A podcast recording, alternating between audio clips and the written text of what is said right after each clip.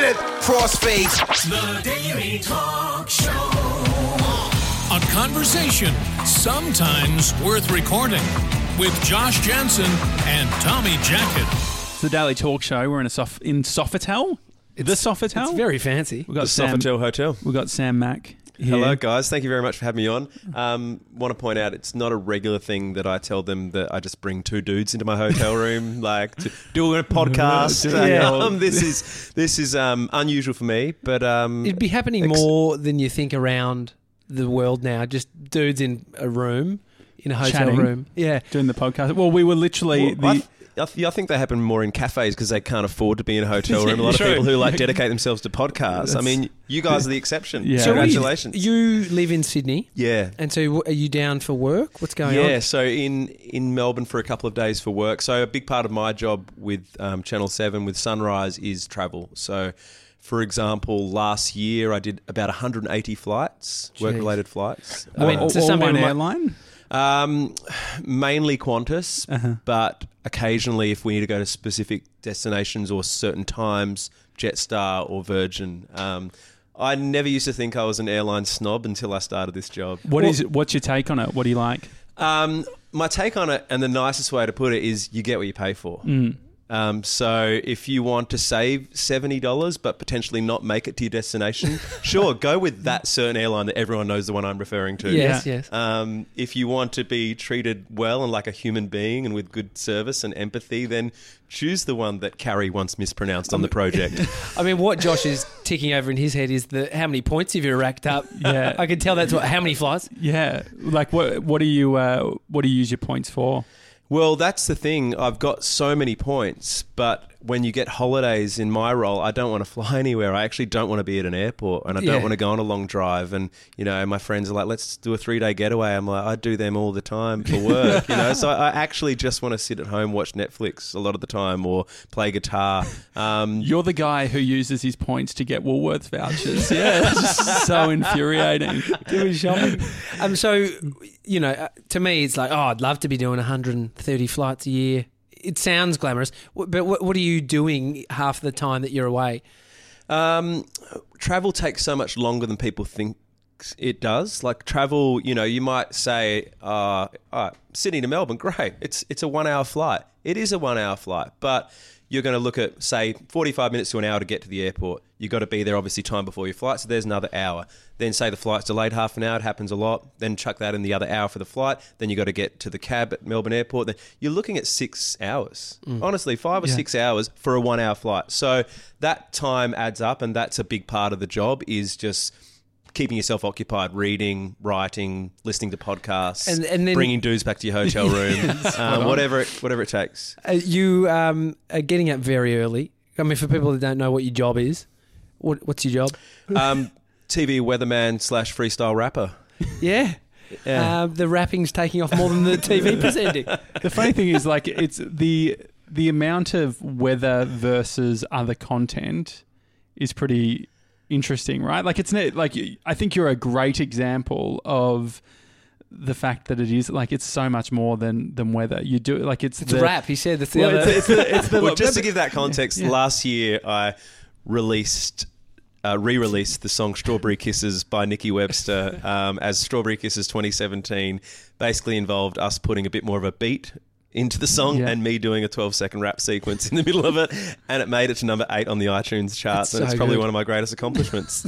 And Nikki Webster. And so what what are the constraints? What are you working with in regards to, like, what, what are you told by producers in regards to what you can do? So you're right. It is weather, and obviously there's content around that. If it was just them throwing to me every half an hour to, to read the weather, that would serve a purpose, but it would be pretty boring. So a big part of my role and what I like about my role is, well, obviously we're traveling, but so much of it is studio-based, and a lot of studio-based content is pretty serious. You know, it might be a big news story that could be, you know, terror attacks these days. There's a lot of that mm. kind of stuff. So that's going to take up a big chunk of the show. But then when they cross to us, we're out and about, you know, and I, one of the things I love about our role is it's it's quite raw. Like we mm. are actually in someone's house, in their backyard. We are actually at their local sporting club. We're at their schools. We're, mm. I like that because it's not, that's that those places aren't built for T V. They're not sets. So that's where you find real people and real stories and real characters and, and the fun. And and I'm a big fan of um, giving people an opportunity. Um, a lot of T V, I think, too much T V these days is so um, pre- planned and down Contrived. To the nth degree yeah. and yeah and it's like you say this, I'll say that, whereas a big part of what I love to do is literally just put a microphone next to that little kid's mouth and see what happens, and if he freezes or if he says something wrong, you just add to it and you run with it and you kind of tidy it up. Or if but, he falls off a hoverboard like, or like Charlie. Off a hoverboard, uh, allegedly. Josh showed me that um, video. Yeah, what, yeah. T- explain what happened there. I love the idea of people like who don't know who I am listening to this and just thinking that I'm a rapper who pushes people off hoverboards. It's actually not far off. It's pretty. Um, so what happened with that one was we were in Adelaide. I didn't have the job at this point. I was just filling in. We were in Adelaide for a Boxing Day show, and it was the year, so it was two or three years ago. You know when hoverboards were massive for yeah. that sort of six months, and this kid got a hoverboard for Christmas, so he got it on Christmas Day and then was still learning to use it the next day. And then we were in the Rundle Mall in Adelaide, and I said to him before the cross and his dad, I said, hey, could we do a thing where we interview guys about Christmas, and then maybe at the end of the cross, if it's okay, I get the hoverboard and I ride off, you know, on the yeah. hoverboard. I mean, that's Weatherman yeah. one oh one. Yeah, you know? Perfect. So they were like, absolutely, sounds great. So then we do the chat I'm on like the, the air. Anxious breath between them. It's all so coming weird. Back to me. And I'm thinking this actually could be replayed in a court of law. So I'm also choosing my words very yep. carefully. I'm a great guy.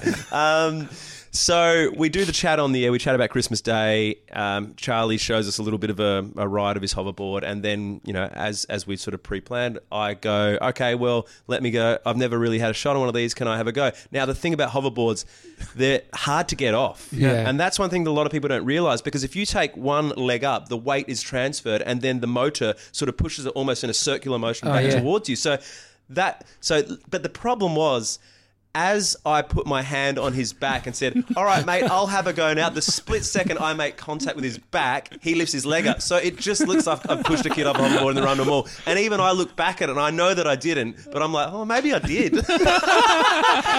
But I watched it, and, I, and Josh said, oh, it looks like he's pushing it off. The kid is thinking he's it in a bit. He's confident as all hell on this thing until he did the amateur move of lifting one leg. But what was I've the, done that. How do, how do you get off then? What's I think the, you're supposed to have a, a balance, like you're supposed to be like up against a wall. Okay. Or, you can you can jump off, or you can, you can do it. It just depends if you're oh. leaning weight into it, because it works by leaning forward makes it go forward. Yeah. And so you got one foot that's leaning forward. I'd break just, my neck on one of those. You would have, like he said, like, because I guess I you was didn't... I was mortified. Like yeah. I, you shat yourself. I honestly thought that I'd badly injured a child, yeah. but not only that, I'd done it on live T V, and clearly I was responsible for it. So if you watch the clip back, I ask him about four or five times, are you okay? Yeah. Hey, mate, you okay? In my yeah, mind, yeah. please don't sue us. Yeah. Like, you're okay, you're okay. Thankfully, he was okay. And his dad thought it was the funniest thing ever. Well, I mean, the type of dad to buy that sort of gift, you've got to be willing to for your kid well, to yeah, have a cracked skull. Absolutely. What was the uh, internal discussions after? Was there any conversation, like with the producers or anything? Never like... heard a word from anyone. No. And I always presume that's a good thing. And yeah. I know you're savvy with social media. Did you at least go, mate, can you send us the clip? Yeah. Please I didn't need to, because my friends had that up, I'm pretty sure, before the segment had finished. They already had it online. My favourite was one of my mates actually put the clip up, uh, but then the moment that I make contact with Charlie, the Curb Your Enthusiasm music comes on. Like, boom, boom, boom, da, da, da, da, da, da, and I'm like, I'm really sorry, you okay? That's so oh, funny. Wow. Yeah, the... Uh, um, context for people, and it's even context, this is the first time uh, we're meeting in person. It's crazy, but, isn't but it? Our, but our connection goes back as far as like two thousand four or two thousand five. Yeah, yeah. What do you, like I, I did an Instagram post a while ago mm-hmm. about some emails that we had. Yes. I would have been like fifteen, like fourteen, fifteen. When did you post this up? I uh, posted it, what would it have been, maybe like a year ago yeah. or something. I just, I love getting nostalgic. I love that you, you are Sam, like he's right across it. Are you no, across I do that? Remember you it, remember yeah. it? And it scares me, like the archiving system you must have. Yeah. Like, just... Do you know, so you'll love this then, if you like the archiving system. I uh, went back to my email and found an email that... Uh, you sent in two thousand five to, you called the cadets, which were... Single bed single, cadets, viewers of our show. And the thing was that you were, uh, it was so old school that you didn't even bother like hiding everyone's email addresses. You had just written to fifty people and you just like include their email. Really? So I decided showed, uh, this yeah. morning, I like replied oh. old and because you wouldn't have got a message. This is incredible. Because it was uh, Sam... Should we explain single- the background just before we yeah, get into that? Yeah, so can- I hosted a, and produced, I guess, uh, my own community T V show mm-hmm. while I was in Adelaide with a group of friends. Now, some of the friends were um, friends at uni. Others were kind of people in radio. It was basically whoever I could get a favour off to pull this community T V show together. It was called Sam Mac Single Bed, and it was hosted from my actual single bed and my own apartment, and we go around Adelaide. Not much has changed, mate. It's just now from the no, Sofitel. No, yeah, exactly. And uh, we did two seasons of it, and it was one of the best things I've ever done. Like, we made so many mistakes, but it taught me a lot, and I, I, I guess I got comfortable in being on camera, and, and yeah, so that's I, how I kind of started the T V thing, and that was, like you say, two thousand three or four. How old, how old were you? Uh, I would have been twenty-ish, yeah. I just... I In a single bed. Yeah, yeah I know. It's alarming, isn't it? I lived in the tiniest apartment in and North Adelaide. That was the Adelaide. whole shtick. That was the yeah. whole shtick. But the, if by the whole shtick you mean my actual life. yeah, hey, that shtick is really convincing. You've got a great shtick. Well, Jules Lund had a water bed until he was about twenty-four, so... Hey, water beds are great, aren't they? Or no? Creepy. Yeah, they're creepy. No, but people who have water beds probably also have like a mirror on the ceiling. Generally those two. It's a combo and deal. You get a Captain Snooze. Red velvet sheets. That's, it sounds, sounds about right. But yeah, so you were... We're on uh, Channel thirty-one, which mm. for our international listeners is community T V. You're not getting paid anything for that. You, yeah. You're getting the, the show up. But it was syndicated across to Aurora. That's right. On, on Foxtel. Yeah, we which, hit the big time, which yeah. is the national community channel on Foxtel. Which, which was like, a, it's funny when you see people's uh, resumes when they say, you know, they had a show on Foxtel and the next thing to do is to read where it was done. yeah, yeah, And yeah. nine times out of ten, if they've just said Foxtel, it's probably an Aurora show. yeah. Well, at least you can say, I was on T V. Yeah. Well, that no, was all you're looking for, right, no, that time? Yeah, but yeah. people shopping at Woolworths have been on T V. C C T V. It's very true. But the... Um, so I was, you know, uh, you know, fourteen-year-old or whatever, uh, watching uh, the show... And I was just, I would get obsessed with it. I was showing Tommy before a YouTube video that I po- posted in two thousand five, which was um, a film clip that I made, which was... inspired by what was the what was that song the f- fuck you no, oh, a- Amen yeah, yeah. F U and then yeah. there was F U Right Back by uh, Frankie yeah so you did a you did a music video on like for the show yeah. with, with that and I did like I then did my own parody, wow. all that sort of thing. Oh, that's really but, cool. No, I, I knew that you were kind of into it because I remember yeah. you writing to me a few times yeah. and believe it or not, we weren't getting flooded with fan mail back then. Still not. Uh. But this is here's the here's the here's the story that uh, I don't think uh, I've shared with you before. So you were doing um, Hot thirty. Yeah. Countdown. And so I remember, like, I've got uh, old emails where I was emailing asking, hey, what are you up to, Sam? And I think at the time, did you have a st- stint just being a music jock as well? Yeah, absolutely. And so I... Uh, did you have a cat by the night? yeah, we're did just you doing, shower yeah, between yeah, the hours? This is literally just a profile now. Just to just to close the loop quickly from the what I'm I was so saying. I'm so glad you're here, Tommy, because like, I don't know where this is going. Imagine this if it was you two just alone. Oh, God. I've invited him the, up into the room. This is the only reason I've done the podcast. It's for a uh, hundred and you know, odd episodes to yeah, come all into this. Yeah. All led yeah. to this moment. Yeah. And you know what? I'm one step ahead of you. This isn't actually my room. This is a recreation of what my room would look like. That's not my bag over there. But it's uh, no. So I uh, I thought it'd be fun to um, uh, this morning. I got this the email that you sent back uh, in October two thousand five, which yeah. was saying, hey, cadets, Australia's uh, lowest budget T V show, Sam Mac Single Bed, is back with a brand new se- uh, six-part series and all that sort of thing. Oh, so this is pre-promo for the second series? Yes, okay. Exactly. And so what I thought, is, got through. I thought I thought I might uh, reply all this morning and just say, hey, guys, I've got Sam. I know it's been thirteen years. Are you serious? Yeah. Like I've got, this. I've got got Sam Mac on my podcast. Did you say that? I know yeah. it's been thirteen yeah. years. Yeah, and the thing was, I got flooded with emails and they all say address not found. They're so old. They're so old. I got. I was like, man, Tommy, I've got twenty emails, and they were all mail delivery subsystems error, error saying that it couldn't couldn't be sent. Did but, any come back? Did I'm, anyone I'm, write back? I'm just trying. I don't think not yet. But by the end of the show, there was so many funny Hotmail. Like, I can read out all these emails because they don't exist anymore. I don't know if you know small raindrop at big pond dot com dot a u. Who doesn't? Uh, Joe Mark at i hug dot com dot a u. I Mate, hug. there's there's a wow. lot. Mate, old, I had... old school babe two thousand dot yahoo dot com dot a u. Old school babe. I used to have hip hop underscore one two three. Oh, man, really? hotmail dot com. Were you a hip hop enthusiast? Yeah, I was into it. Wacko. So probably one of your rap dreams coming true today. Mate, interviewing. Actually, this is truly. probably my favourite one. Killer, spelt K I L A H underscore wog underscore Bella.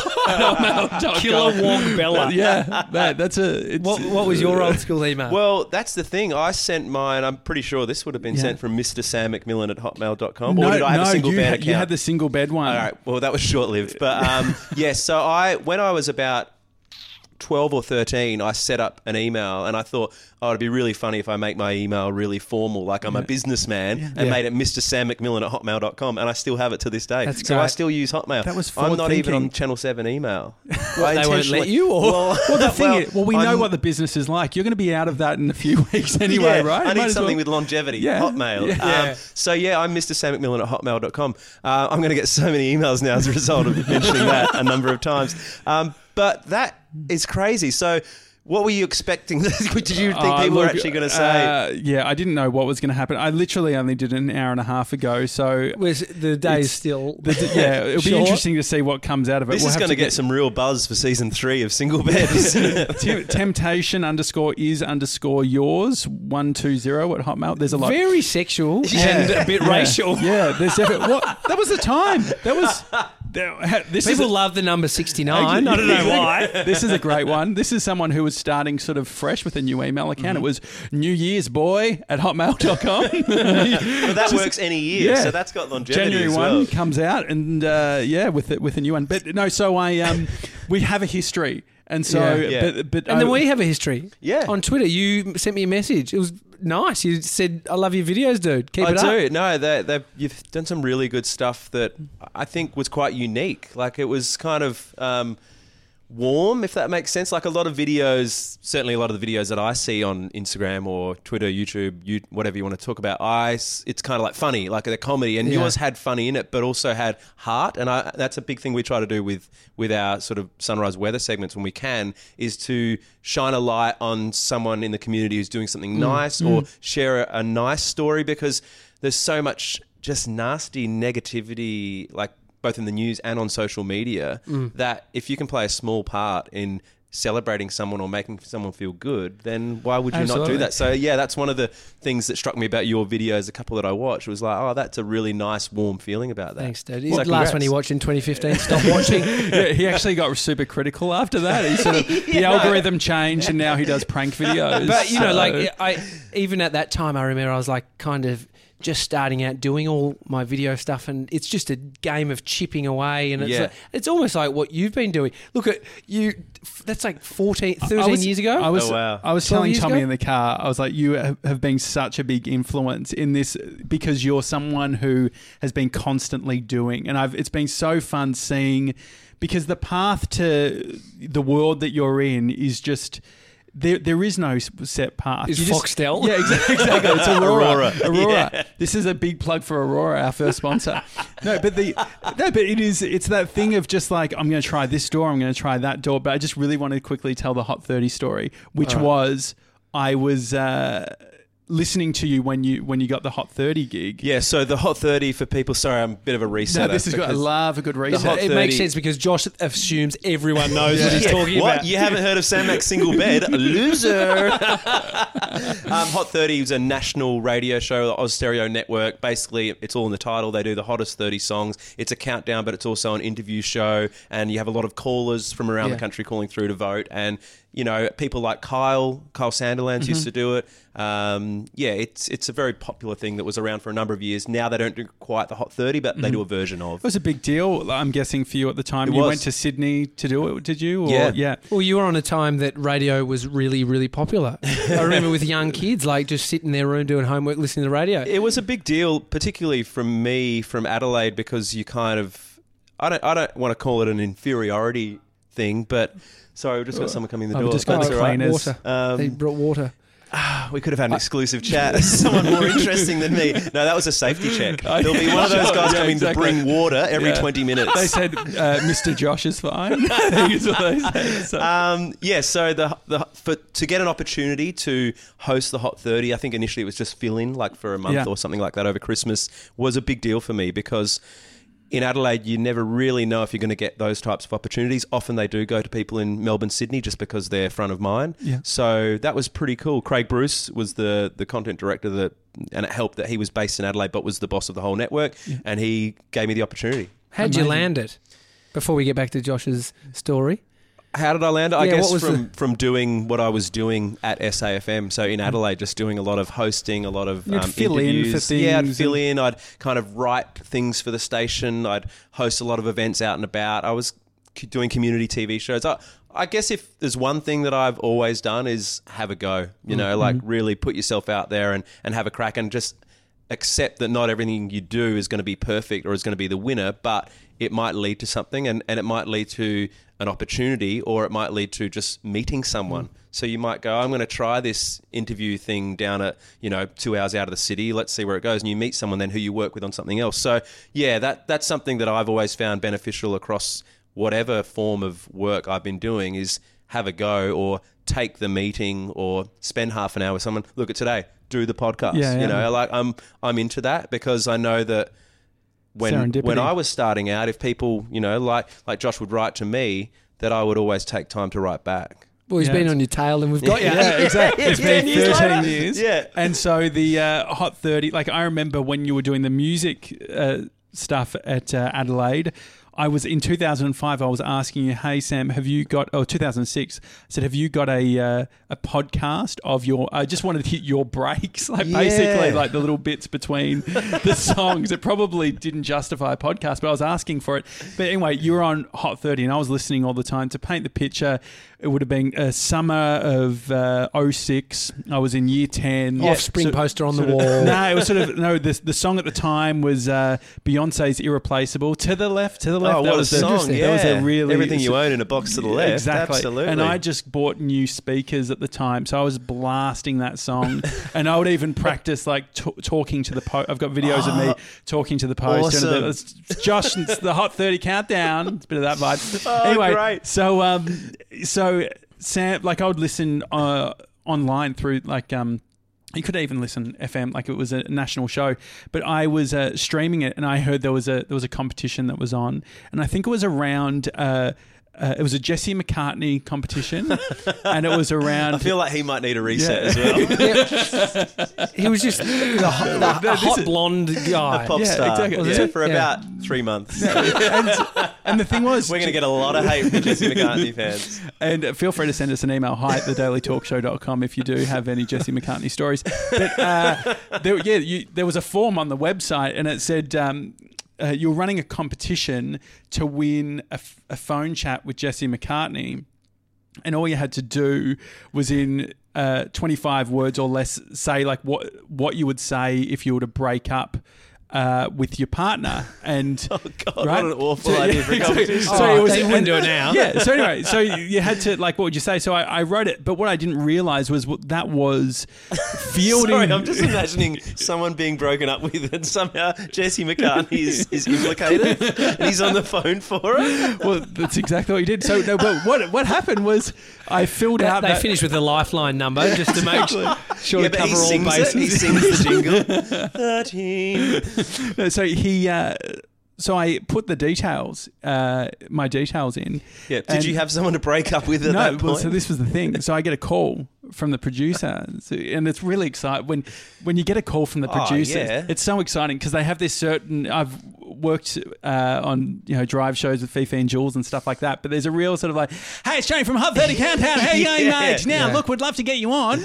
Uh, you're the, the they said, oh, you're the only guy that put their name down for this competition.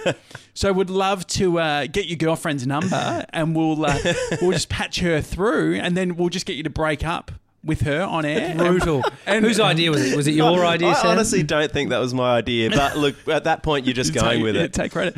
Um, yeah, yeah, yeah. We've learned since. Things have happened since, and people are less likely to do that sort yeah, of shit. Yeah, the yeah. old producer shtick. Uh, so anyway, they. Uh, I didn't have a girlfriend, and so at the moment, I was. It was this really weird thing of like, okay, do I, do I tell them? What do I do? So I just gave them my friend's number. Female friend. Fem- female friend. Did you word her up? Larissa. And then, so they said, okay, we're just going to give Larissa a call uh, now. So just, and so as soon as I hung up, I dialed Larissa's number. And I said, hey, Larissa, I'm about to call you. I'm going to break up with you. It's for a phone competition and we win a chat with Jesse McCartney. Right? And I didn't, I didn't even, the thing is, I didn't even give a fuck about Jesse McCartney. It was just because I loved... I loved everything about this. I just, yeah. I, it was getting me excited. It was a big troll. Yeah. So Poor anyway, Larissa, like what a call, yeah, and what the exactly. pressure that she would have felt. And then so I, I remember doing a whole bit, of, a bit on, uh, like I've noticed that uh, you took me out of your top friends on MySpace. oh, oh yeah, a bit and of that gear. You guys would have been frothing. yeah, this yeah, is the best. Right in the demo. Yeah. Yeah. This ding, is ding. the best. And so anyway, I, uh, yeah, I, I won, and so I gave. I was just packing up my apartment because I'm about to travel, and I found all the old C Ds, Jesse McCartney signed C Ds. So I gave, Josh won I the got C Ds. The C D, I got the C Ds because I thought, man, this is going to be worth something. Larissa can have the phone chat. So I said, hey, Larissa, like here, you can have the phone chat with Jesse McCartney, and I got all these D V Ds and C Ds. How's poor yeah. Jesse having to talk to these people? There's well, just one. I know. I know what the, Hi. It's hey. not good for his brand, is How it? Like you? Being in, an instrumental part of a breakup. Yeah. Um, him and Larissa are now married, which is a beautiful end to the story. Have you, I have think. you still got contact with Larissa? Yeah, I should. I'll, I'll reach out to Larissa to find least, out. We should close the loop there. Close the loop. See if she ever spoke to. I know Jesse. that she definitely spoke to him. But um, what was but, discussed, I have no idea. Like, what do you say to a sixteen-year-old? It would be so awkward. It'd be pretty oh, weird, wouldn't, wouldn't it? Be you know, kind of glorious. You know, I used to be a stripper, Sam. I didn't know that. No, really? When I was nineteen, I toured um, New Zealand. Oh, wow. Um, with like It was like manpower, like full stage yeah. show. Some shows Povo manpower. It was Povo yeah. manpower. So hang on, this gets better. So now I've invited a male stripper to my hotel room at the Sofitel. And we've actually got Jesse singing live. yeah. Pretty face. Was that his? Oh, right. My so, point of mentioning it, though, was that we did meet and greets. And we once did in this little town called uh, Whanganui or Whanganui, however you want to say it. Well, um, I'm sure there is a right they way say, to say I it. think they say Whanganui. Whanganui. Okay. Yeah. Um, sometimes they drop that around New Zealand people and then they're like, oh, you know it. Oh. Okay, great. Anyway, we did this meet and greet and this woman had a broken leg and she was with her mum. And they were lovely, sweet, very timid. And we're there before the show having dinner with them and some drinks. By the end of the night, they were so comfortable with us. They were having drinks after, and the girl with the broken leg got so pissed she punched out the woman behind oh. the bar. What? But my point is, it's just so awkward. Those meet and greets, That's you've got nothing go. to talk about. Oh, you're saying you've got more shame exactly. for being a part of it's, that. It's the yeah. shame game. We're playing the. Sh- it's our first segment, the shame game, guys. Yes. What's something I shameful? I want to talk more about the stripping thing. Yeah. So, did you know about the stripping career? Yeah, so, it's been broached many times on the show. Uh, we haven't spoken about it on the show. You sent really. me a lot of emails at the time that I was no. You know, the the reason I have particular interest in this is I've just finished shooting a show where I strip. Interesting. Yeah, and it's called The Real Full Monty, and it's going to be on Channel seven soon. Uh, is it um, reality or is it? Um, f- it's a documentary, and it's actually oh, um, so it's a men's health focus, and the kind of so it's me and seven seven other prominent Aussies and.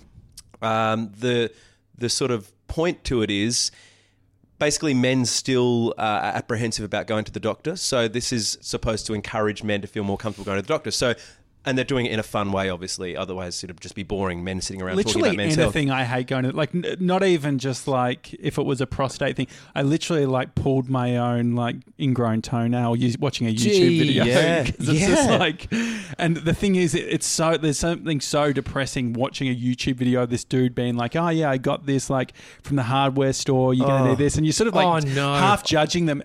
but as you also got your yeah. like, players out yeah. trying to pull. But at least they've done something with it. They turned it into a tutorial. yeah, at least they've and created, monetized it. At least they've got content, right? I'm just. Uh, but it sounds the, interesting. The, the point behind it is, if we can get our gear off in front mm. of Australia slash a thousand people at the Enmore Theatre, old mate watching this can get his gear off behind closed doors in front of yeah. a doctor because it could save his life. And obviously they're expecting a lot of females to watch it. Don't worry, I'm not the only one stripping. Chris Smith is also involved, oh, yes. um, model slash former um, partner of Danny Minogue.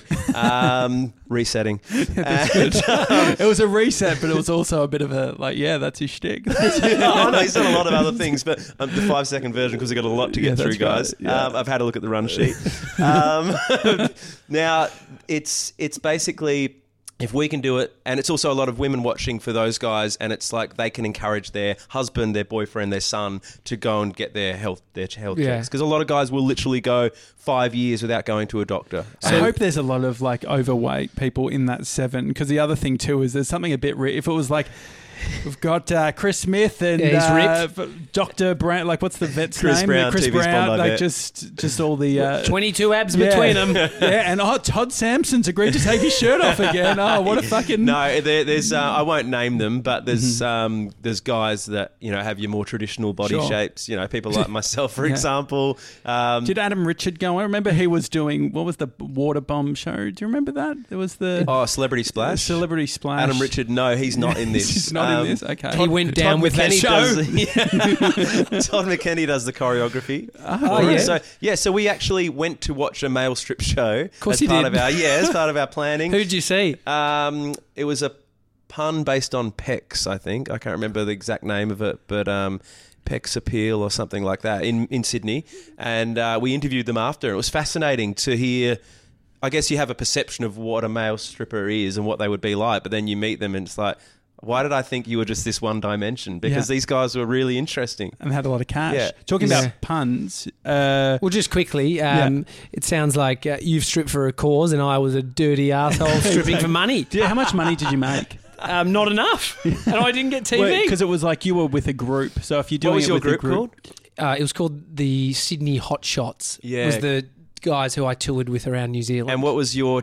Well, I've got a, a lot of questions, but what was your trademark move? What was your go-to song?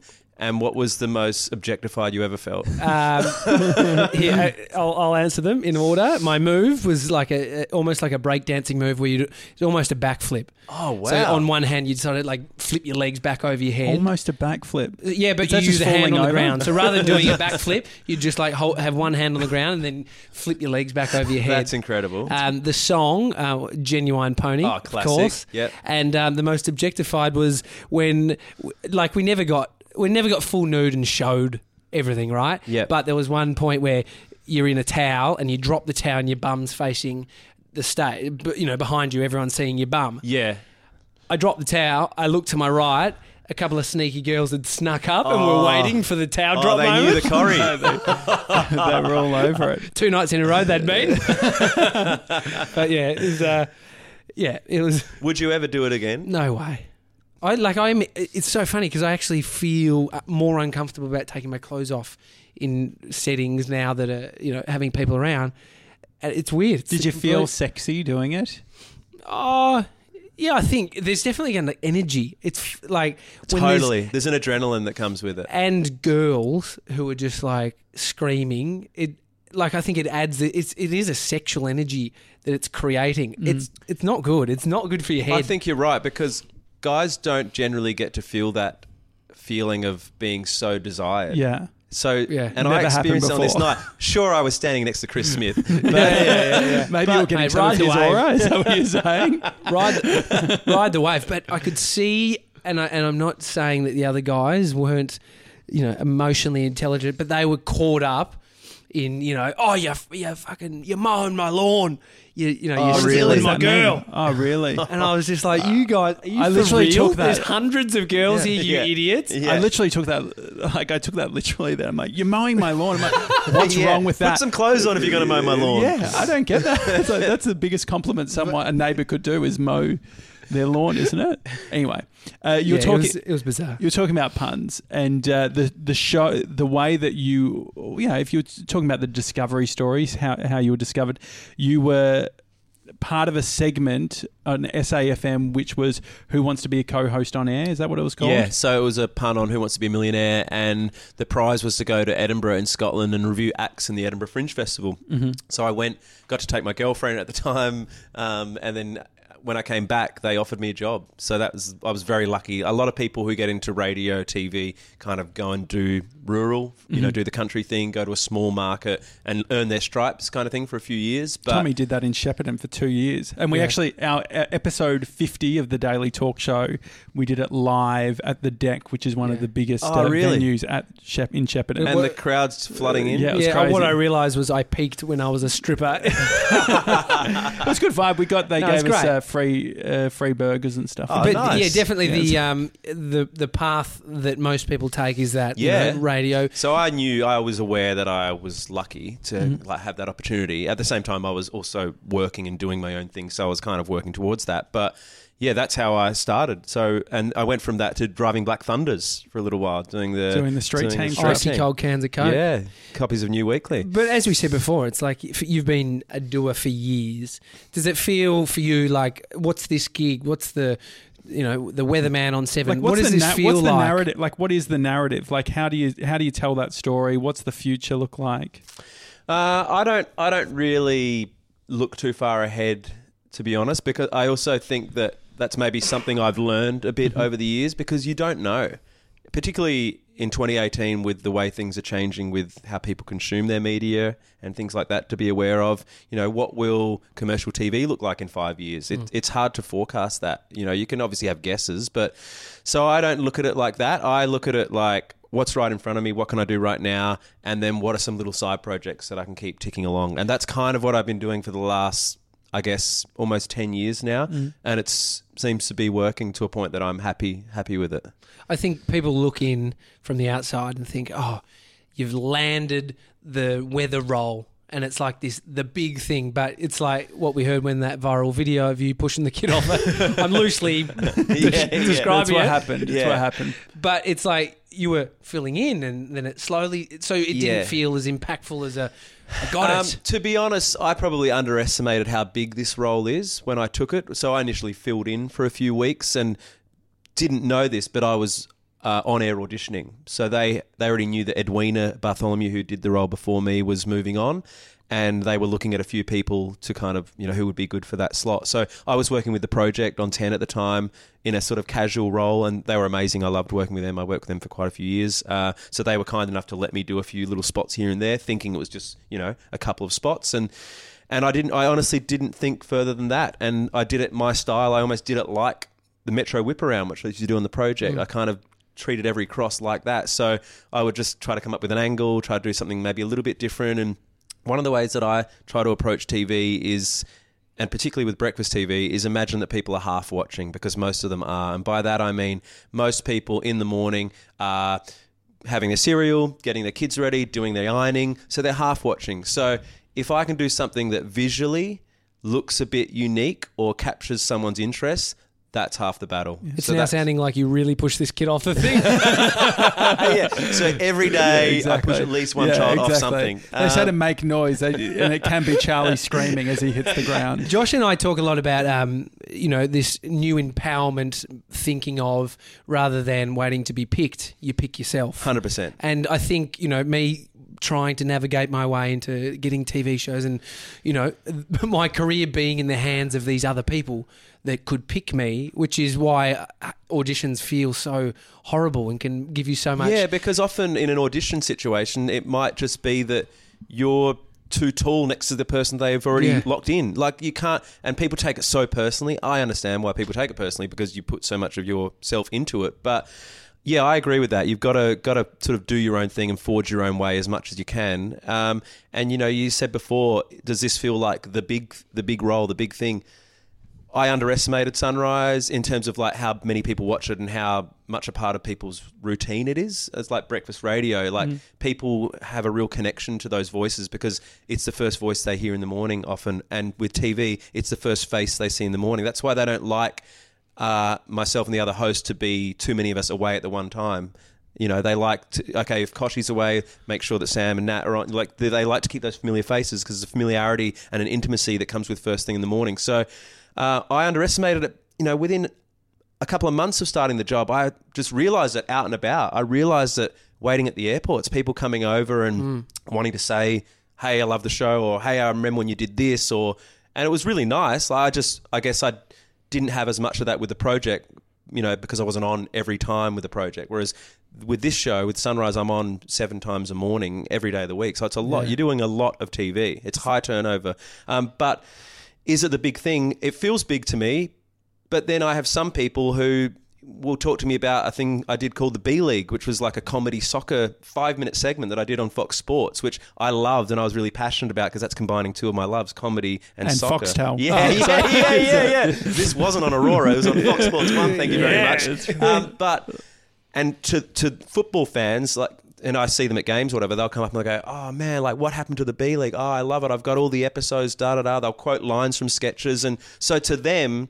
That's that's the big thing. Whereas, mm. you know, to a mum in the suburbs of Sydney, Sunrise is the big thing. So I don't really, yeah, think about it as in what's the big thing. I just kind of go, this is what's in front of me right now. Let's make it as fun and do as good a representation of myself as I can and then see where we can go next. It's like, it's, I guess it's why you've kind of got to where you have, because it seems like maybe not looking at it as the big thing. Maybe people are viewing things wrong in that respect of going, I'm waiting for the big thing to happen versus just this is the thing and then there'll be another thing and then yeah, it's just enjoying right. and, the process. And I think most most successful people I've met, um, they've had a number of big things and they may have achieved something. Like it might have been, I want to, you know, record, my dream is to record an album and, and release it and do well. Mm. And then they do that and then they're like, oh, I can do better. I can do a better album than this. Or oh, my, the highest my single got was number forty-six. I want to get top twenty. You know, people, successful people keep, um, you know, reassessing their, their goals and what they want to achieve and, and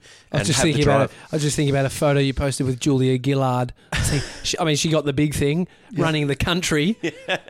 What do you What do you set for yourself after that? Yeah, exactly. And and I think you've got to be open to the fact that, yes, that might be the big thing at the time, but there's lots of big things. You know, there's so many things you can do in your career. Mm. How how different is Sam Mac within the context of a weatherman versus real life, you know, the person you actually are?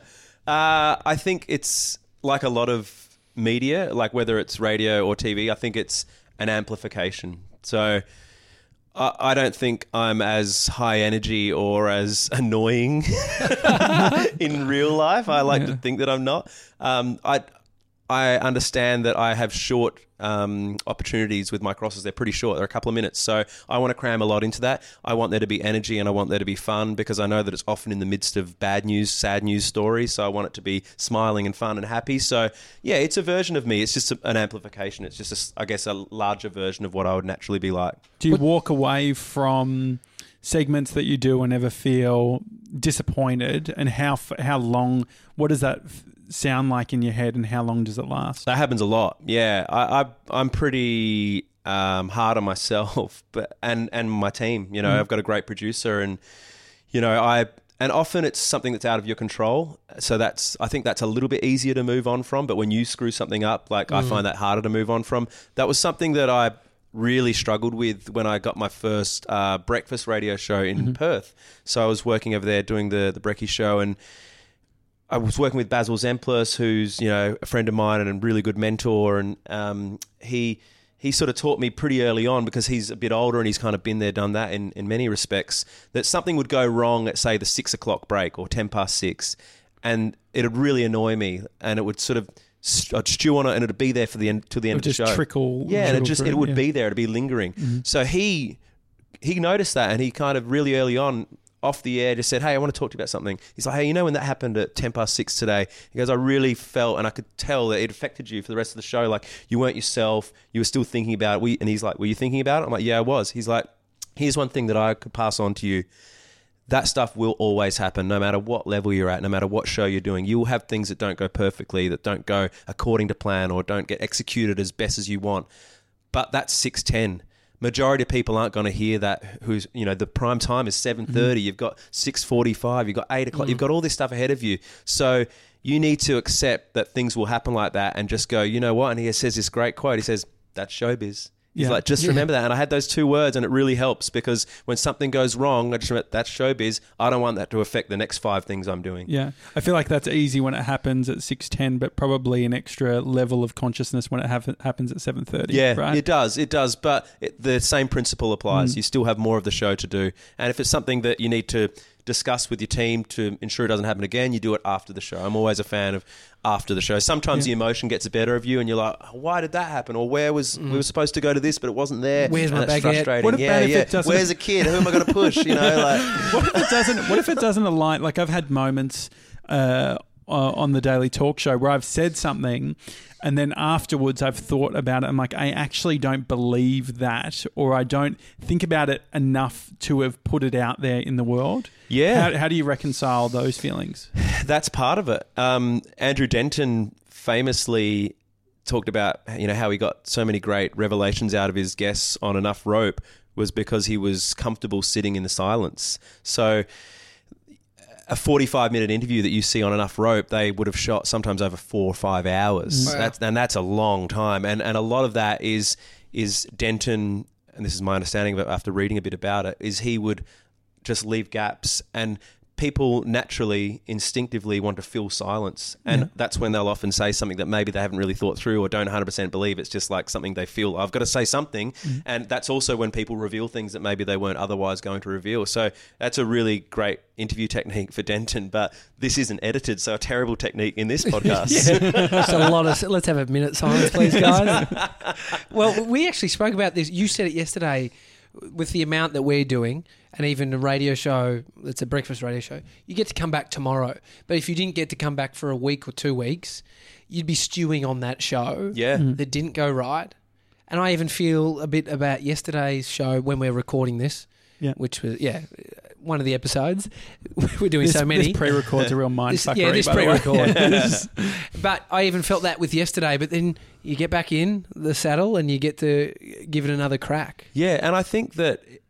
In in a way, even though it's not a fun feeling, I think it's healthy, because it means you care, and it means that you want to, you know, rectify or ensure that thing doesn't happen again. If you can avoid it, do the steps in process to make sure that you can avoid that if you can. But if if you were that blasé about it, where you're just like everything is whatever and you never really even thought about it, I think maybe you're losing a bit of the care and the passion for really wanting to deliver something awesome. But the other thing is, I think the greatest in the world would have those moments, you know, yeah. whether you're... You know, David Bowie, when he was recording, I bet he listens back and he's like, ah, oh, I'm not happy with how that chord structure works or something like that. I think it's a natural performer or a creative feeling, is that it's part of, you're always striving for this perfection that doesn't exist. Everyone's got self-talk. Yeah. And what so- is your self-talk? Um... Foxtel. Foxtel. Foxtel. Aurora. What is my self-talk? nine thirty um, Give me an example. So what, what do you for guys me, mean? For me, I... Uh, around being, I, I was experiencing frustration and a feeling of frustration over years, because I think I was lo- thinking about, oh, I need to be further than I am. Yep. And, I, and also it was a story going on in my head of this feeling um, restless, yep. a real sense of, and, and I... And I met my wife, and I, I got a bit of perspective on things, and I things started happening for me, but I have lost that. And I know that that was just this thing going on in my head that was I was impatient, uh, impatient. And so for me, it was all, all around, yeah, the fear, my internal feeling of not having got far enough yet, yeah, and it yeah. not happening now. What um, about you, John? I think it's it's been around. How good's this T V guy yeah. interviewing us? Great. He's fucking dented us. I just want to say, I just want to say, you seen his mic technique? It's amazing. It's really solid. Josh it's really no, blows it's me Vox up pop- about my fucking yeah, mic technique. It's outrageous. No, it's the Vox Poppy type of. I bet you if. If someone was there talking, he'd fucking have it, whip it over there like you wouldn't believe, back and forth. You wouldn't be missing a beat. All right, we next could, time the guy we, checks for water, yeah, yeah exactly. we'll get him on. My challenge yeah, is exactly. for the audience to hear some of his voice. No, I think my my self-talk has been around, like I've been in the service industry in regards to like uh, doing video production for since I was fourteen years old. And so I think that I have taken a lot of the stuff in regards to how I communicate with people, and I think about, oh, that person's waiting for this thing. And so for me, I need to be very wary that I have systems. Otherwise, it's like having twenty different bosses, and I feel like I'm disappointing every single one of them. Yeah. So I think that that is f- for me, which is like trying to give myself a break, but it's also realizing that it's not giving myself a break, which is the is the drive. Yeah. So if I give myself a break, I won't fucking do meet that client deadline. So I need some of that internal voice. Yeah. Yeah. Um, cool. Um, all right. Well, mine, I guess then, would be things like um, backing yourself in, you know, mm. and it's it's a simple one, but in the sort of work that I do, you need to remind yourself that, yeah, you can do something here. And mm. and I, I'm always a fan of, as a very basic filter, you know, how can I do something slightly different? Or, you know, um, I often think if it's an interview situation, okay, this person has been interviewed twenty-five times about this subject. What am I going to touch on them that they haven't touched on already? And sometimes that can be something totally left field. Sometimes it can be um, a minute detail of something they've already spoken about, but honing in on that minute detail. Um, Roy and H G have a great kind of philosophy, which is um, they take something minuscule and make it enormous, or they take something enormous and make it minuscule. Mm, mm. And if you if you think about the funny Roy and H G moments, you're kind of like, Ah, uh, yeah, yeah, yeah. You know, remember that that swimmer who, like, it took him like fifteen minutes to finish after everyone yeah. else. Like, they made that, like, he they made him a hero. Yeah. And, like, any other commentators or, you know, a lot of performers would have just said, "I mention it," but they took that and they ran with it. So yeah. I like that as a philosophy. Um, yeah, finding angles, backing yourself in, and and being okay with celebrating a win. So if you, you know, you, because we just spoke about those moments where it doesn't go well, you're going to have those moments. But when you get something right, or when you have a great moment or a really fun interaction, or you, you make someone look great, and, you know, celebrate that, because that's why we do it. You know, mm-hmm. I, I, I don't do it because I want to make crazy amounts of money or anything like that. It's just not going to happen. You've got to do it because you get a buzz out of it, and because you like collaborating and working with other creative people, and you get that that's the payment. Don't tell them that when they're negotiating my contract, but that's where I get excited, when I'm having like a great moment with someone else who's got a similar mindset and having a creative moment. It's amazing how easily you can forget the wins mm. and forget the feeling, even though it is amazing. What's that whole thing of, like, you have a, and you've mentioned it on another podcast, which is like you can have a hundred pe- people say something nice to you, yeah. but that's that one thing. You remember word for word the nasty comment. It's true. Yeah, exactly. It's true. I think you're going to say you remember word for word what I said on yeah, another podcast. Which is... Uh, what, what is the nasty... And I, we don't want to dwell on it. Yeah. I mean, we well, can go through a hundred. Fucking line. No, but what is, what is something nasty that's been said oh, to you? That's... Like, there's some pretty hurt. Once someone said, "You're not a real meteorologist," which is true. that's pretty that's why it stings. It always stings yeah, when they're yeah, right. That's true, that's, man. Yeah. Um, um, oh, look, I've, I, I'm getting better, I think, as the years go on at, at blocking them out. I'm pretty lucky. I don't get that many, and this is awful, but I think women still get much more of that than men. Mm-hmm. It's still badly um, skewed that way. It's unfair. Um, but Edwina did, the woman before you. Oh, just women in media, in T V yeah. and radio, in my experience over the years, I think they're just targeted more, and by other women a lot as well, which is mm. which is horrible. But I oh, look, I just get things like, oh, you know, what, why, why are you on T V? And that's from yeah. my family. Yeah. Um, no. Mum, fuck off. But, but the, the interesting thing is that the yeah, great. Stop the, trolling. The, stop trolling, Mum. The, no, the the great thing about even what you do is the uh, I actually consume the bits that you do on air on your Instagram feed. Like, I think what you've done really well is is taken what could, you know, previously have been this mainstream thing and then repackaged it. So, like, I don't watch morning T V. I just, yeah. I'm just not at a T V. Yeah. But I feel like I'm able to consume the best bits. Has that been... And oh, even thank going, you. No, that's that's a nice compliment. Uh, yeah, it's definitely something I'm I'm aware of. He always gets his dresser tie wrong because you've said it's eighteen when it's yeah. forty-three because it's an old grab. Yeah, he's not no, even no, a meteorologist. Exactly. um, it's...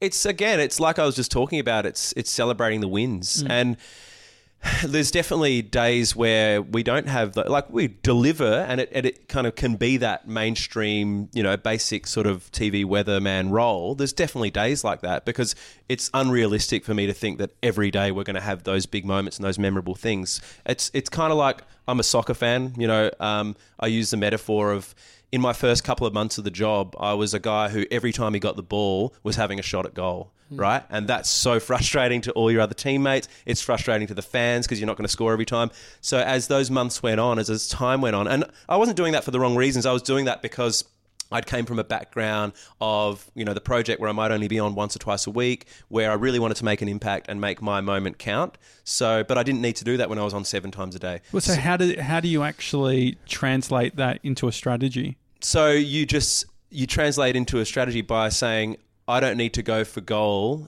every single time. Sometimes I can let someone else have sure. be the star, which I like to do anyway. That can be a goal anyway, right? Yeah, like I and think often it's it the, is. Yeah. And that's a big part of what I like to do and, and setting them up mm-hmm. so they they get the goal because you get the goal when they get the goal, mm. yeah. you know?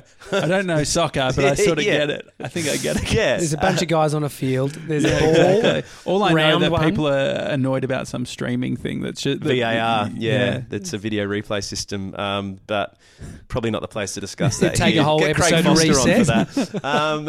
Um, but... Yeah, so I, I guess it's identifying, and I'm thankfully I did, um, that it's okay to just play a straight bat sometimes or keep it really simple, but then when you have the idea or the, the tools in place, really go for it, really go for goal, one hundred ten percent back yourself in, because then your goal will have more impact than those because you've been sort of safe around mm. it. Choose your moments. It's really, it's choosing your moments. So, but I wasn't very good at that in my first few months. And then I sort of started to, just by pure numbers, like that's the thing that, you know, some, when people do write something negative about me or criticize, they're like, oh, well, that was lame. That was shit. Um, okay. Yeah, maybe it was, but, and I'd never write this back to them, but we're doing seven of these a day. I'm at some archery school out in Toowoomba. Like, yeah. you come out here and do seven interesting crosses. Exactly. Do you know what I mean? No offense to all the get, archery people in Toowoomba. We could get Charlie on his hoverboard standing in front of a target yeah, and yeah. you have to hit an apple off and you would inevitably miss. And then you and just push would, him off anyway. It's always the same outcome. And so did you consciously become aware of this or did other people around you start going... Uh, I. A little bit of both, but I, I like to think that I've got a pretty good sense. Like I know when it's been a great cross and it's gone really well, and I know when it's been a bit lackluster. And I think you just have to kind of choose your moments, and that's that's one thing that I'm glad I've realised. And you still get it wrong occasionally, but that's, you've got to take risks as well. You can't just be too safe, otherwise you're going to be beige and boring, and no one's going to remember anything you do. Mm. Have you connected with anyone cool over the shows? Oh, we talk yeah. about this a lot. Like, I think what, what we're doing, podcasting, videos, it's like you messaging me, and then, Just, you know, Josh saying that stalking you're cool? you. Are you saying you're cool, Tommy? Is it's that what's cool. going on? It's it's cool. We're not cool. It's cool. Connecting Jacket's with, pretty cool. He's got every, thank everyone, you. He's got a denim. Is it denim? Is I, that what I like it. Yeah, anyway. It's like a stonewash sort of yeah, vibe. It's, yeah. it's, it's pretty cool. If it's, someone, if you were to cast a cool character, okay, you're cool. I'll, re- I'll rephrase it. Interesting we're people, cool. quirky. No, it quirky. looks like something an ex-stripper would wear. yeah, definitely. Got, he's he's wearing the part. It's actually I've got my G-string on. Exactly, ready to go. Um, uh, yeah, I have. Oh, so many. Um, I'm, you know, discussing, working on something with Chris Brown, T V's Bondi Vet, not the rapper. Um, yeah, could have been so, either. Yeah, um, yeah. It's so like Bob Saget.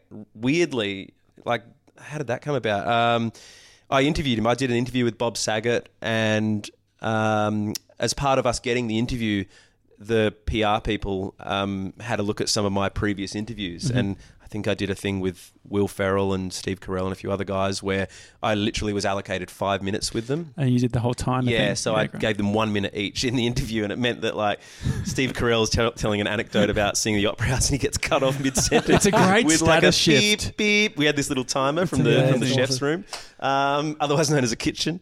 but but Bob Saget, so he watched a few of those videos. So then when I met him and did the interview beforehand, he came over to me and he's like, love the interviews. I'm like, huh? He's like, oh, I've watched this, this, this. I think it's so really cool. great what you're doing. He goes, let's do something. I'm like, oh, yeah, cool. He's like, let's do something different. So we we mucked around where I, I did the first interview with him as Bob Saget, but also as Danny Tanner. So he was both people and he had to like keep swapping chairs. So oh, I'd go, now question for you, Danny, and he'd quickly move over there. And then question for you, Bob. And it was so different, but I could tell that he enjoyed it. And that comes yeah. back to what we were saying before. Like if if you're getting a buzz out of it and if and if they're getting a buzz out of it, doesn't really matter if people hate it, and more often than not they won't, because there's an energy that comes with that. Mm. So yeah, and then he's kind of kept in contact with me, like will write to me occasionally, like, how's it going? He's like, he used to be a weatherman.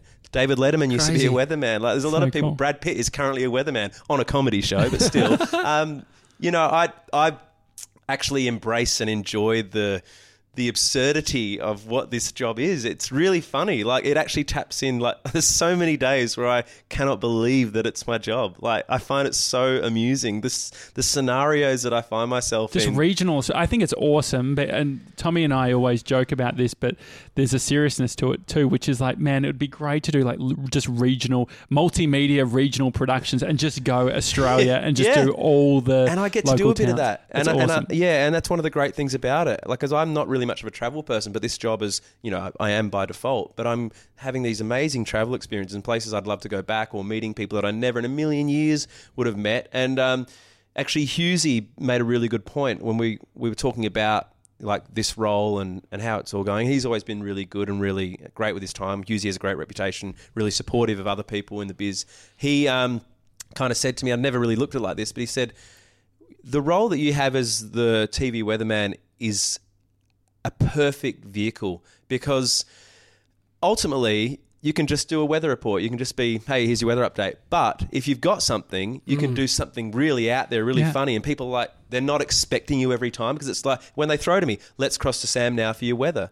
And yeah, the weather's going to be in there, but it's this amazing kind of under the radar thing. Whereas a stand-up comedian, or, you know, if you're doing a comedy show, it's like, be funny right it's now. Set up, yeah. Whereas a weatherman's like, hey, I'm just here to do the weather, but have a look at yeah. this, you know. So yeah. it's a really nice kind of under the radar way to get in and, Undersell, and do, do creative del- things. Yeah, over deliver. Yeah. It's like in startup land, they talk about minimum viable product.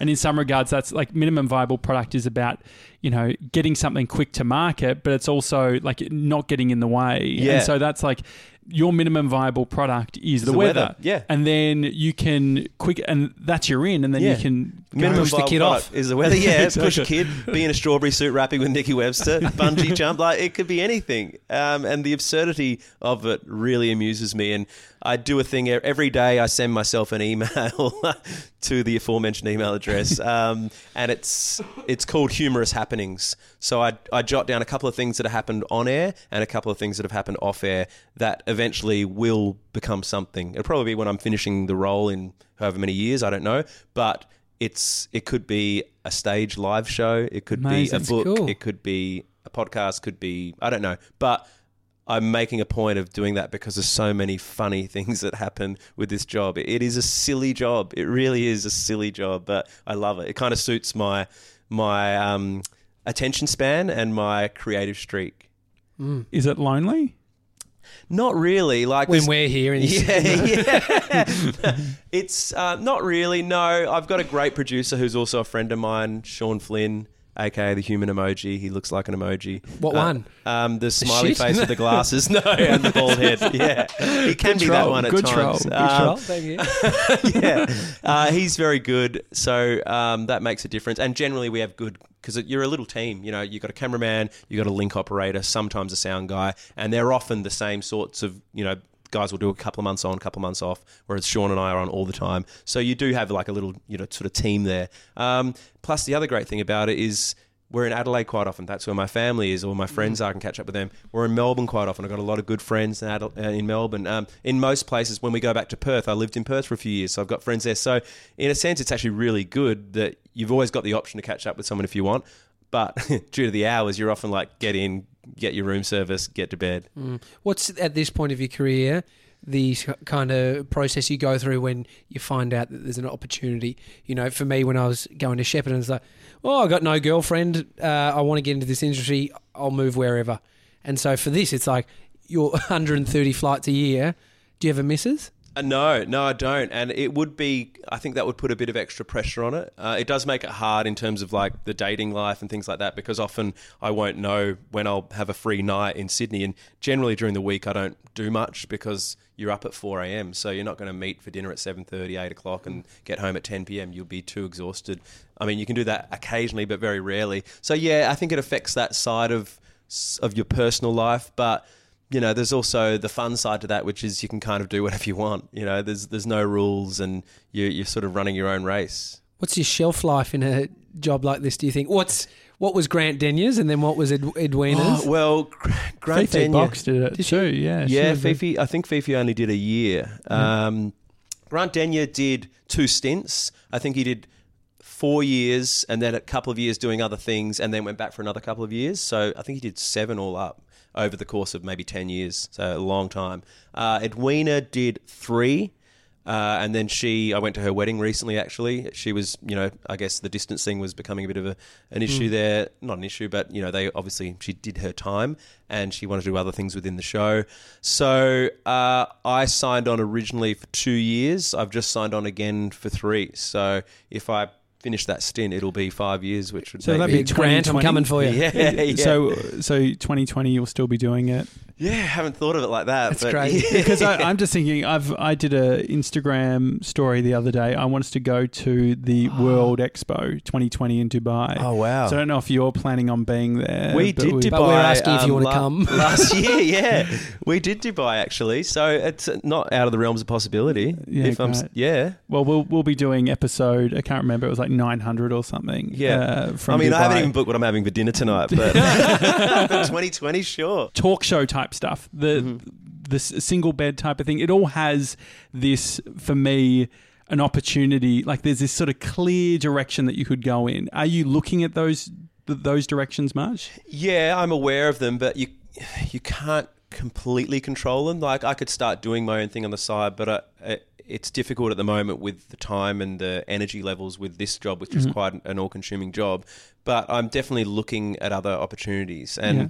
Seven have been pretty good. They've, they're sort of talking about possible bits and pieces, but it's, you know what it's like, yeah. shows getting up and things like mm-hmm. that. It's it's really hard to predict. Mm-hmm. Um, I think you've just got to be open to it. And, and the good thing about this role is I can kind of do little versions of things that I would do if I had my own Tonight Show, for example. Like I get to do little sketches, or I yeah. can literally see something online and go, all right, I want to interview that person, or I want to try this stunt, or, you know, like I've got, I've sent through pages of ideas to my producer for things that we want to do this year. And some of them we've already done, others are still on the list. So I think as long as I'm creatively satisfied, and, and that means that, you know, in an average week I might do two or three things that I really want to do, and then five or six things that, you know, the network want me to do, and that's a fair compromise. I, I, I think that's totally fair. Like not many people in this day and age in media get to go, oh, I have this idea, now I have the resources and the platform to put it to hundreds of thousands of people. Like you've got to be thankful for that. And sometimes satisfaction doesn't come in the way that you think Mm. it will. Sometimes it's, you know, like you're talking about the creative elements. It's like if they're all being fueled, like you're doing the dream be. now. Like, yeah, and that's yeah. a, that's the weirdness, and that's probably where Tommy and I have a way to develop, is the uh, the thing that like it's it is that next thing. It's the looking forward. It's the, even when we talk about the daily talk show, it's like, man, imagine what this is going to be like. You know, we try and. You know, because you hear the stories where people say, "Man, we don't, you don't expect it. You do, you know, we, we never expected it." Yeah. So there's, you know, this narrative which we've got to say, which is like, "Man, we're not expecting anything. We are not expecting anything." Yeah, yeah, but yeah, fuck yeah, if yeah, we get yeah. it's the tagline of our show, yeah, the Daily yeah, Talk Show. Yeah, not expecting, not true. expecting anything. It's true, but it's I, this weird fucking narrative where, and because you know, and it's easy to say, which is like, "Yeah, man, we just did that for fucking shits and giggles. Like we weren't expecting, like you know, just having a, having a laugh, having yeah. fun every day." But there is that deep... Do you have that deep down bit? Yeah. You always want it, but you never expect it, I think. It's a good way to look at it. So... It's so fucking annoying, though. Yeah, it is. I mean, I think that it's it's hard when, when you know, like, I guess I have like a... a, a base sort of like, I've got a great job. I'm on... Mm-hmm. Get to do T V every day. I get to do creative things. So...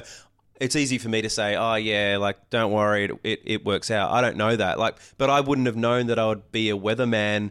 Three months before I became a weatherman, it had never mm. occurred to me. Yeah. And I never would have thought that being a weatherman would be as much fun as it can be, if yeah. that makes sense. Like, I get, yeah, I, and I hate to sound like I've just come on here to brag about, I've got the best job in the no, world, because it's yeah. not that. But I like the variety of the job. So I like that, you know, on an average week with my producer, Sean, and I, we kind of look at, all right, we want to do some something fun, something funny, and something with heart. So that might be a charity one day, and then it could be a silly morning with, you know, the girl guides, which we did the other day. So that's roughly how we look at it. But I love that platform, and I love that, you know, I get to tick a lot of, a lot of those creative boxes. But mm.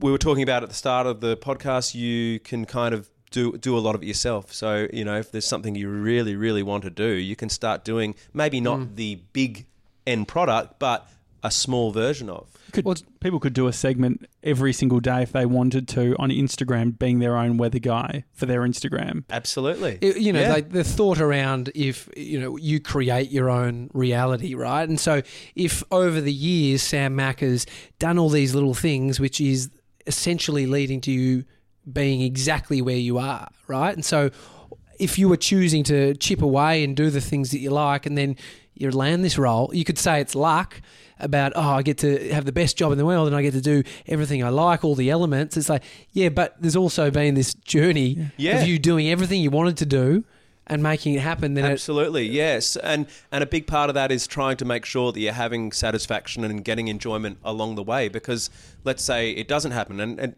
that, that big role or that final thing doesn't happen for everyone, but if it doesn't happen, then you at least want to go, well, I don't regret all of those years or that time that I spent, because look at this great stuff I've got to show for it. This is an amazing thing. I made this friend. So there's there's other flow-ons to it, I think. Mm. Mm. What are you going to do with your points, your freaking fly points? What do you actually do with them? And um, can we make uh, Josh a family member to get yeah, some? Exactly. I haven't thought about it, and I actually haven't even checked how many are there, but I know there's a lot. Um, you know, maybe there's something really upsetting about it, like that they're going to waste. No, that you just like you're so blasé about it, because like I, I have obsessed over the years. Well, Josh on, on has point. manipulated his point system to be able to fly first class in a cabin, like a bed. Really? Yeah, first the, class next to, week. To London. Is that yeah. right? So like with Singapore on their A three eighty. Oh, wow. It cost me six hundred bucks and points That's for Bree and so I. so good. So it's amazing. But the thing, but That's there great. is something in the in that game, the, the points type of game. Yeah, which this might surprise you, but I'm not in it for the points. For the like, freaking fly points, that's not why I got into them. But it is great to have them. And when I do eventually decide that I'm going to take a big holiday, yeah, I will one hundred percent be doing it like business. I, I got to do something really cool uh, last year, which was my parents are Irish, and I got to um, take them back to Ireland for the first time since they basically left there when they were in their twenties and they met in Australia. And um I may have used points for, for a lot of awesome. that. So that was where a lot of lot of the points that I was kind of accumulating went. Um, but that was incredible. That was someone recently asked me, what's the best thing you've ever done? That was it. Yeah. Surprising. So I surprised my parents on Christmas Day twenty sixteen. I gave them an André Rieu D V D just to see if they'd still be happy to receive an André Rieu D V D. Yeah, yeah. And my dad's like, oh, you not would. that idiot. And my mum's like, oh, great. Like still trying to be polite. And then I said, I'll open just to check the D V D's still in there.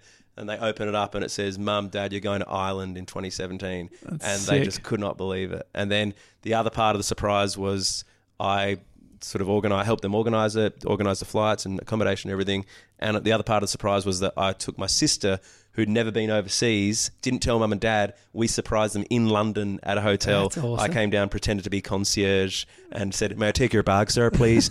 Bad Irish accent. They turn around and it's me, and Mum's like, what are you doing in London? And then I've already organised my sister upstairs to pretend to be a waitress. So we sit you them all down. You all had down. roles. You really Yeah, yeah. It. Everything That's is a production so in the McMillan household.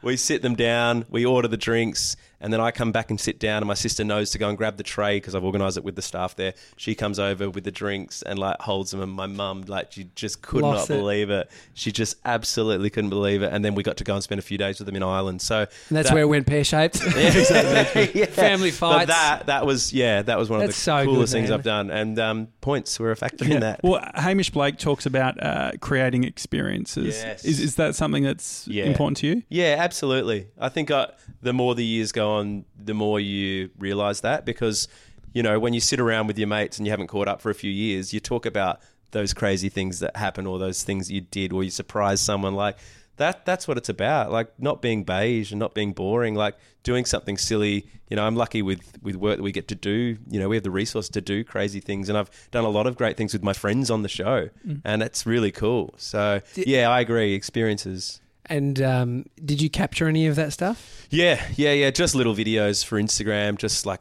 short little snippet type stuff, um, which I'm glad glad I did, because Instagram I kind of see as part, you know, part of the job, as in like, you know, keeping yourself out there, showing people what you're doing, but also a great record of what you've done, or, you know, when say we were sitting around at a pub telling this story, I'd bring out the phone and show you guys, oh, look at this, is my mum's reaction when this happened. You know what I mean? And it just takes that other level. Um, that's what I love about social media as well. And social media I love because people can kind of, like a lot of the days that we do with work are people have written direct to me and said, hey, we've got this event coming up, or hey, you should go and meet this person who lives in blah because they've got this amazing thing going on. And I'm so open to that. And I mention it on the show all the time. I'm like, write direct to us, write to us. You get a lot of freaks writing to you as well, but that's part of the fun. Josh. Um, yeah, no, well, yeah I had this one guy who read out an actual transcript, something from thirteen years ago. No, well, I'm going, I think I'll email you when it's closer to World Expo twenty twenty because yeah. I think we should we should do that from Dubai. Yeah, let's um, go global, man. Yeah. Mate. Sam Mac, thanks so much for allowing us into your uh, into your hotel room. Been a lot of fun. It's The Daily Talk Show, everyone. You can send us emails, hi at the daily talk show dot com too, uh, and I'll keep them forever as well. Thank so, you guys. It's thanks, been a pleasure. Man. Keep up the good work. Um, enjoying the work that both you guys are doing, so really a pleasure to be on today, and um, a big thank you to Big Media Corporation for having yeah, me. Yes. Big Media Company. Thank you, Sam. Whoops, damn it. You, you fucked it. You fucked the, the read. The one I D. Yeah, exactly.